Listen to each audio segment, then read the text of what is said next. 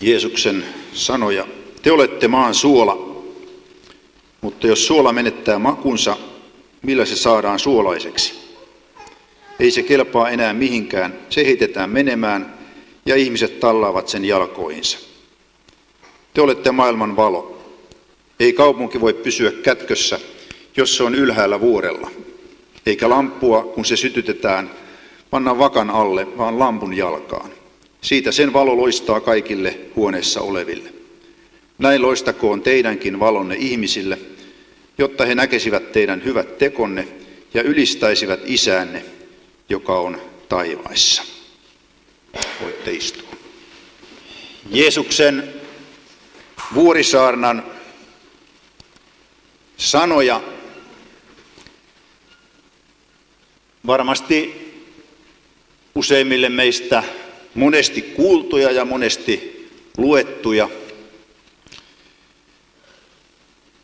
Jeesuksen opetus liittyy tälläkin kertaa Jumalan valtakunnan olemukseen.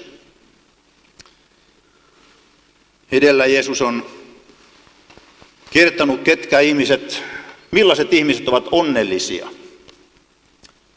Tai vielä onnellistakin voimakkaampaa sanaa Raamattu käyttää kuin sanaa autuas. Ketkä ovat autuaita?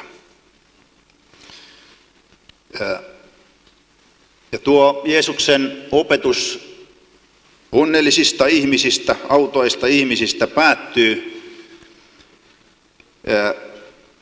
ehkä joillekin ja joissakin elämäntilanteissa kamppaileville hyvinkin vaikeasti ymmärrettävä tai, tai jollakin tavalla vaikeasti hyväksyttävissä oleva onnellisuuden määritelmä, kun Jeesus siinä edellä opettaa, että autuaita olette te, kun teitä minun tähteni herjataan ja vainotaan, ja kun teistä valheellisesti puhutaan kaikkia pahaa. Eli tässä Jeesus antaa ymmärtää, että Jumalan valtakunnan, se mitä hän nyt sitten ikään kuin opettaa seuraavaksi, niin nämä Jumalan valtakunnan olemukseen liittyvät asiat eivät ole riippuvaisia millaisissa olosuhteissa Jumalan kansa elää. Eletäänkö vainojen keskellä, niin kuin veljemme ja sisaremme, jotka täällä keskuudessamme täällä lähetyskeskuksessa ovat Afganissa, Afganistanissa kokeneet ja monissa muissa maailman maissa tänä päivänä Jumalan kanssa saa kokea sitä, että Jeesuksen tähden puhutaan pahaa, vale, vale, va, levitetään valheita, jopa vainotaan. Eikä se maa, missä itse olemme työtä tehneet, niin ole, ole myöskään niiltä osin poikkeus. Jeesus puhuu maan suolasta. Te olette maan suola, te olette maailman valo.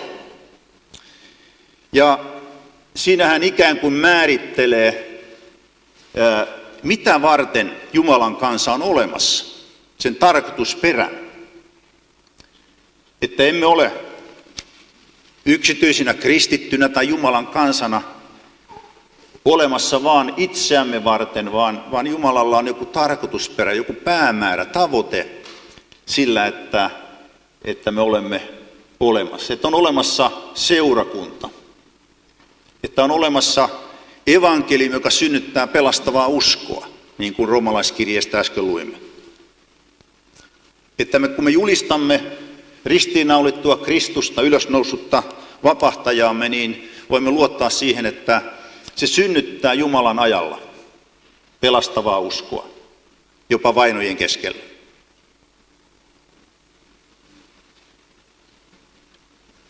Itse usein tätä Vuorisaarnan kohtaa lukiessa ikään kuin peilaan omaa itseäni yksilönä, yhtenä kristittynä, yhtenä Jeesuksen opetuslapsena, yhtenä, yhtenä Jeesuksen seuraajana. Mutta ajattelen, että voimme lukea myöskin tätä Jeesuksen vuorisaarnaa sillä tavalla, että, että erityisesti Jeesus tässä puhuu Jumalan kansasta kokonaisuutena, seurakuntana. Seurakunnan olemukseen, Jumalan kansan olemukseen liittyy se, että se on aistittavissa tässä meidän maailmassamme. Vuorella oleva kaupunki iltasella yöllä ei ole näkymättömissä, vaan sen voi aistia silmillä nähdä, että ahaa, tuolla on asutusta. Tätä pääsimme aika usein kokemaan, kun ajelimme tuolta maaseudulta Ananista miljoonakaupunkiin Koobeen ja, ja siinä ennen Koobeen tuloa on lähes neljä kilometriä pitkä silta ja, ja, ja illalla kun ajelin sen sillan, sillan yli sieltä Avanjin saarelta, niin, niin aivan upealla tavalla se Koben vuore, vuorten rinteet ää, täynnä talojen ja katu, katuvaloja ja talojen, talojen valoja. Ja joka kerta sieltä ajaessa tuli tämä Jeesuksen, Jeesuksen opetus ää, valosta. Ja te olette maailman valo, ei kaupunki voi pysyä kätkössä, vaan se on aistittavissa oleva. Että emme puhu vain hengellisistä asioista, näkymättömän Jumalan valtakunnan olemuksesta, vaan, vaan aistittavissa olevasta Jumalan valtakunnasta, joka on nähtävissä, koettavissa, ää, kuultavissa. Ja olipa elämäntilanteemme mikä tahansa, meillä Suomessa eletään sellaisessa yhteiskunnassa, jossa, jossa uskominen ja Jeesuksen seuraaminen on vielä suhteellisen vapaata. Toki täälläkin saamme kokea sitä, että ei välttämättä olla olla ihan mitä kaikkein suosituimpia henkilöitä, jos ilmaisemme uskoamme Jeesukseen ja, ja erityisesti jos, jos otamme kantaa raamatun pohjalta eettisiin tai moraalisiin kysymyksiin. Te olette maailman suola, te olette maailman valo. Jeesus puhuu tässä olemisen teologiasta. Jo pelkästään olemalla sitä, mitä usko elämässämme saa aikaa, se on valtava todistus maailmalla. Lampuakaan ei sytytetä tarkoituksetta, vaan tarkoitusta varten. On hienoa raamatun äärellä sen ensilehdistä alkaen lukea siitä, että Jumalalla on suunnitelma ja tarkoitus koko ihmiskuntaa ja myöskin jokaista meitä yksilöinä ajatellen. Emme ole olemassa sattumalta, vaan olemme olemassa sen tähden, että Jumala haluaa meidän olevan ja elävän. Ja myöskin toimivan sillä tavalla, että hänen evankeliuminsa hyvä sanoma saisi tavoittaa nähtävällä, kuultavalla, aistittavalla tavalla tämän maailman ihmisiä. Sen tähden myöskin kansanlähetys ja tämä lähetyskeskus on olemassa. Maailman valona oleminen saattaa olla joskus aika haastavaa. Ja itse raamattua lukiessa mielenkiintoista on se, että kun myöhemmin Jeesus opettaa, että hän on maailman valo, niin hän kuitenkin ajallisesti puhuu ensin siitä, että te olette maailman valo. Hän ikään kuin lain kautta ahdistaa meidät, että, että mistä se valo, mistä se valo tulee. Meillä toisella työkaudella Tämänkin on varmaan tässä salissa monta kertaa kertonut, mutta jollakin tavalla tähän, tähän raamatun kohtaan istuu tavattoman hyvin. Kuukausi meidän Japanin menon jälkeen, niin, niin meidän ovella seisoi poliisi ja hän tuli, tuli tota sitten keskustelemaan asioista. Heti ajattelin, että vaimo on ajanut ylinopeutta. Meillä nimittäin vaimo ajaa aika ronskisti. Vaimo on ajanut ylinopeutta, että nyt tullaan sakkoja perimään. No ei, hän, hän sanoi, että hän tulee vaan esittäytymään, että hän on, hän on tuota, tämän korttelin, tämän alueen tämmöinen korttelipoliisi ja tuli, tuli siihen kumartelemaan ja kyselemään, että onko kaikki hyvin. Ja, ja tuota, siinä sitten aikamme keskusteltiin. Ja sitten hän sanoi, että te olette, olette tämmöisiä uskonnon edustajia, että kristittyjä, että, että hänkin rakastaa Jeesusta. Vau, wow, että onpa kiva, että sattu kristitty poliisi heti. Että et, ei varmaan ole montaa kristittyä poliisia, kristittyjä on alle prosentti väestöstä, että sattupa hyvin. Sitten hän sanoi, että hän rakastaa Buddhaa ja tuli pitkä pitkä lista sitten pyhiä, pyhiä ihmisiä ja, ja, ja Jumalten nimiä siihen, että, että hän, on, hän on tämmöisen uuden, uuden uskonnon edustaja. Mutta hän, hän kuitenkin hyväksyi Jeesuksen ja, ja Jeesus on hyvä, hyvä tyyppi. Ja, ja, ja tota, kutsui hänet sitten sisälle ja Mirja keitti kaffit ja, ja, ja siinä sitten juteltiin. Ja mä sitten kysyin häneltä, että mitä, mitä sä niin sieltä omasta uskonnostasi, että mikä siellä on tärkeää niin hän sanoi, että, jo, että, että hän etsii niin tämmöistä sisäistä valaistusta, mikä niin idän uskonnoilla on tyypillistä, että, että, että ikään kuin sen olevaisen ja, ja, ja sen oman, oman olemassaolon niin kuin, tämmöistä, tämmöistä totuutta siihen, valoa, valoa siihen, että miksi mä oon olemassa, miksi mä oon syntynyt. Niin samanlaisia kysymyksiä, mitä ihmiset kaikkialla maailmassa tekee. Mutta sitä käytetään tällaista tällaista, että, että mä etsin, etsin sisäistä valaistusta. Sitten kysyin häneltä, että no mistä sä sitä etsit? Mä etsin sitä omasta sydämestäni tai omasta, omasta sisimmästäni. Ja sitten häneltä kysyin, että no onko, onko valo löytynyt? Mä että ei pime, pimeätä ole. ei, ei, ole, ei, ei ole ihan hirveästi valoa. Mutta, mutta sanon, että, että on niin tavoite löytää, löytää ää, sisäinen valo. Eli, eli, eli käytännössä puhutaan siis totuudesta. Mikä on totta? Mikä on totta, kun puhutaan ihmisestä, ihmisen olemuksesta? Mikä on totta, kun puhutaan kahdeksasta miljoonasta Jumalasta, elämän tarkoituksesta, kuolemasta ja niin, niin edelleen? Isoja kysymyksiä, johon kaikissa uskonnoissa etsitään, etsitään vastausta. Myöskin tämä Unosan hänen nimensä oli Uno, Unosan. Hän, hän myöskin hän etsii, etsii tota valoa. Mielenkiintoista on, että Jeesus tässä vuorisaanassa palaa tähän, tähän asiaan pikkusen, pikkusen niin toisesta näkökulmasta, kun hän kuudennessa luvussa puhuu, mistä, mikä on niin valon lähde meidän elämässä. Mitä valoa me heijastamme? Mitä valoa ihminen, ihmisen niin kuin elämä tuottaa, kun hän puhuu Jumalasta ja mammonasta?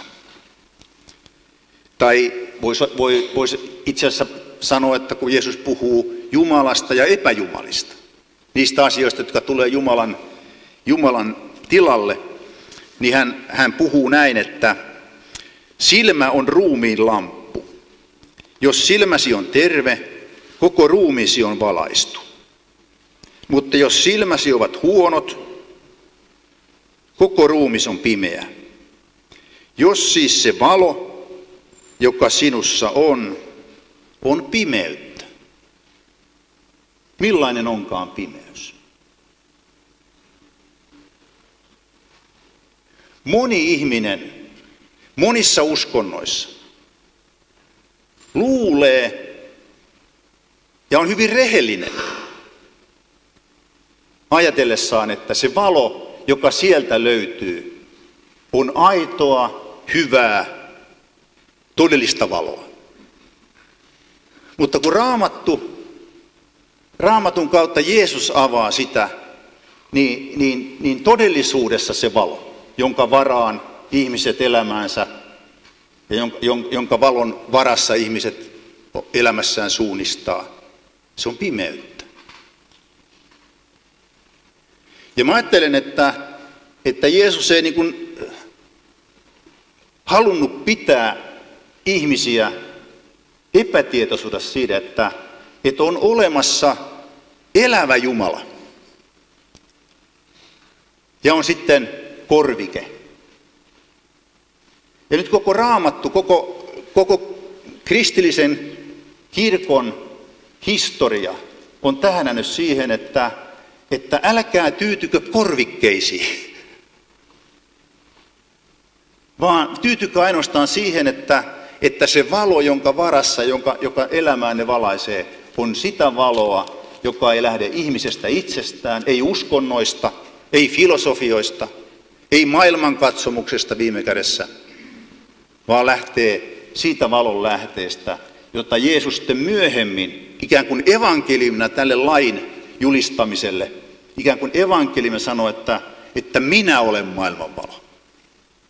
Että se, se todellinen valon lähde ei ole ihmisen sisäinen uskonnollisuus, hartauden harjoitus, hyvä elämä, paastot ja hyvät teot, jotka sinänsä on hyviä asioita ja kuuluu kristillisen elämän, elämään, mutta, mutta ne eivät ole se, mikä on valon lähde. Valon lähde on Kristus ja sitä valoa meidät on kutsuttu heijastamaan. Ja sen valon heijastaminen on aistittavissa oleva asia. Seurakunta on näkyvä, evankeliumi on kuultava, ehtoollinen on maistettava. Se ei ole jotain tämmöistä epämääräistä uskontofilosofiaa tai leijuvaa toiveajattelua, vaan, vaan ankkuroituu tähän maailmaan Jumalan pelastussuunnitelman oleellisena osana. Koska Kristus itse tuli ihmisen muodossa, otti orjan muodon, niin kuin raamattu huikein upealla tavalla. Hän otti orjan muodon meidän, meidän vuokseen, meidän tähtemme. Tuli ihmiseksi ihmisten keskelle.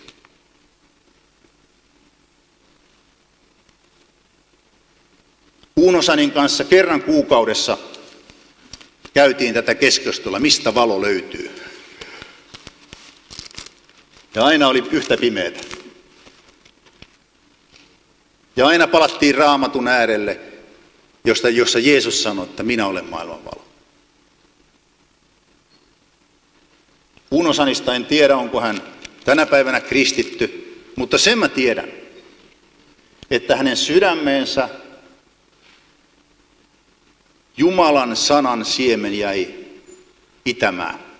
Tuottaako se sitten Jumalan ajalla sitä hedelmää, jota varten Jumalan sana tähän maailmaan on lähetetty, että se tuottaisi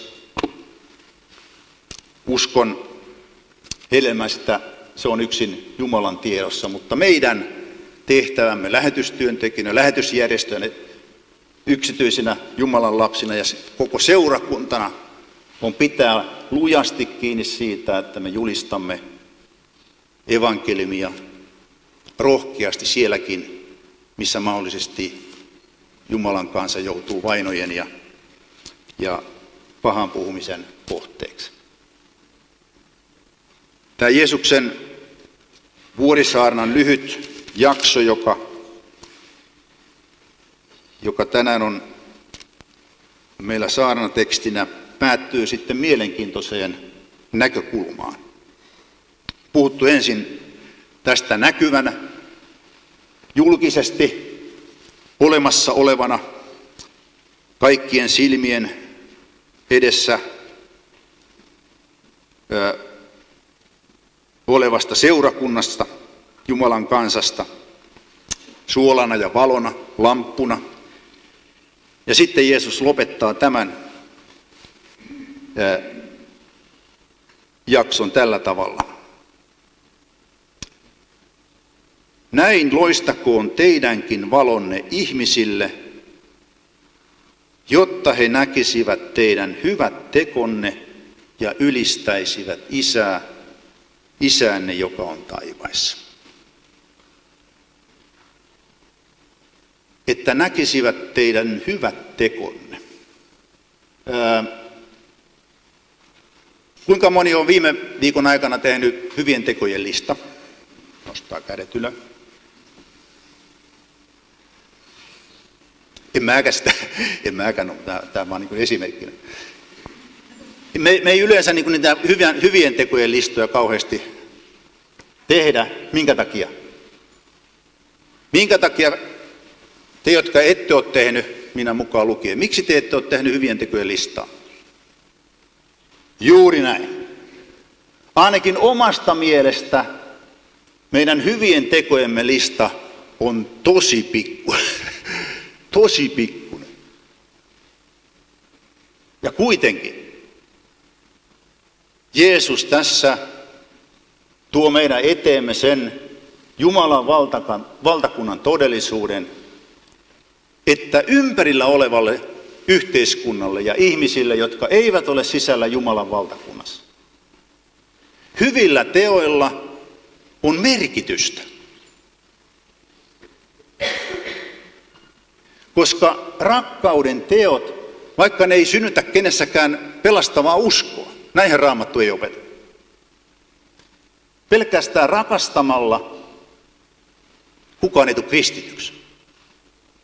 Vaikka moni elämänsä aikana on rakkauden tekojen, se, että joku on tullut lähelle, kuunnellut, lohduttanut, auttanut, on saanut ikään kuin maistaa sitä, että millaista on Jumalan valtakunnan todellisuus. Millaisia tekoja Jumala tekee tässä maailmassa. Se on ikään kuin tämmöinen, tämmöinen tota, onkimiehen, onkimiehen tota, viehe, jota, jota uitetaan vedessä ja toivotaan, että kala siihen tarttuisi. Houkuttelee, ikään kuin herättelee ihmisessä Jumalan ikävää. Ja siksi, kun me puhumme evankelmin julistamisesta, että on luovuttamatonta, että Kristuksen kirkko, Jumalan kansa tässä maailmassa julistaa evankelimia, kertoo Jeesuksesta, ei pidä kynttilää vakanalla, vaan rohkeasti kristitty, rohkeasti Jeesuksen seuraaja, todistaa, kertoo Jeesuksesta, niin samanaikaisesti me emme saa laiminlyödä sitä, että meidät on myöskin kutsuttu todistamaan Kristuksesta rakkauden tekojen kautta. Auttamalla ihmisiä, kuuntelemalla heitä, lohduttamalla, kulkemalla rinnalla. Me emme voi tekemättä raamatulle väkivaltaa erottaa näitä kahta asiaa toisista. Mä ajattelen näin, että meillä ehkä lähetysjärjestönä, kansanlähettämässä herätysliikkeenä on ehkä enemmänkin kiusaus julistaa, todistaa ja painottaa sitä ja ehkä unohtaa sitten tätä rakkauden tekojen. Kun maailmanlaajuisesti lähetystyön kiusaus on taas päinvastoin, unohtaa julistaminen, opettaminen, Jeesuks, Jeesuksen kehuminen rakkauden tekojen kustannuksella. Ja mun rukoukseni on niin Japanissa kuin kaikkialla siellä, missä, missä teemme työtä, niin että löydettäisiin sellainen tasapaino, jossa nämä kaksi asiaa kulkisi rinnakkain. Ja siihen me tarvitsemme valoa itsemme ulkopuolelta. Jeesukselta, joka sanoo, että minä olen maailman hiljentä rukouksen. Niin isä, kovin lyhyillä hyvien tekojen listalla me tässä kaikki sinun edessäsi ollaan ja tunnustetaan, että monella tavalla vajavaista on oma vaellus sinun lapsenasi ja Jumalan kansan vaellus tässä maailmassa. Kuinka meillä on kiusaus mukautua tämän maailman ajan mukaan ja välttää konfliktia ja vastakkainasettelua sellaisten ihmisten kanssa, jotka ehkä voimakkaasti hyökkää kristillisiä arvoja ja raamattua vastaan. Kiitos kuitenkin, että se valo, jonka sinä haluat meidän heijastavan tässä maailmassa, evankeliumin ja hyvien tekojen, rakkauden tekojen kautta, ei ole meidän valoamme, ei ole lähtöisin meistä itsestämme, vaan lähtöisin sinusta, joka olet maailman valo. Kiitämme siitä, että sinä meitä yhä kuljetat eteenpäin niin yksityisinä Jumalan lapsina kuin järjestönä, koko Jumalan kansana tässä maailmassa. Kiitos, että saamme odottaa sitä päivää, jolloin Jeesus, sinä tulet takaisin ja Raamattu sanoo, pakanain luku on täysi. Kiitos, että saamme tänäänkin maistettavalla tavalla ehtoollispöydästä nähdä sinun valtakuntasi todellisuutta ja tulla yhä uudelleen vakuuttuneeksi siitä, että meidän syntimme on anteeksi annettu Jeesuksen veren tähden. Tämä me rukoilemme Isän, Pojan ja Pyhän Hengen nimeen. Aamen. Nousemme yhdessä tunnustamaan yhteisen uskomme apostolisen uskon tunnustuksen mukaan.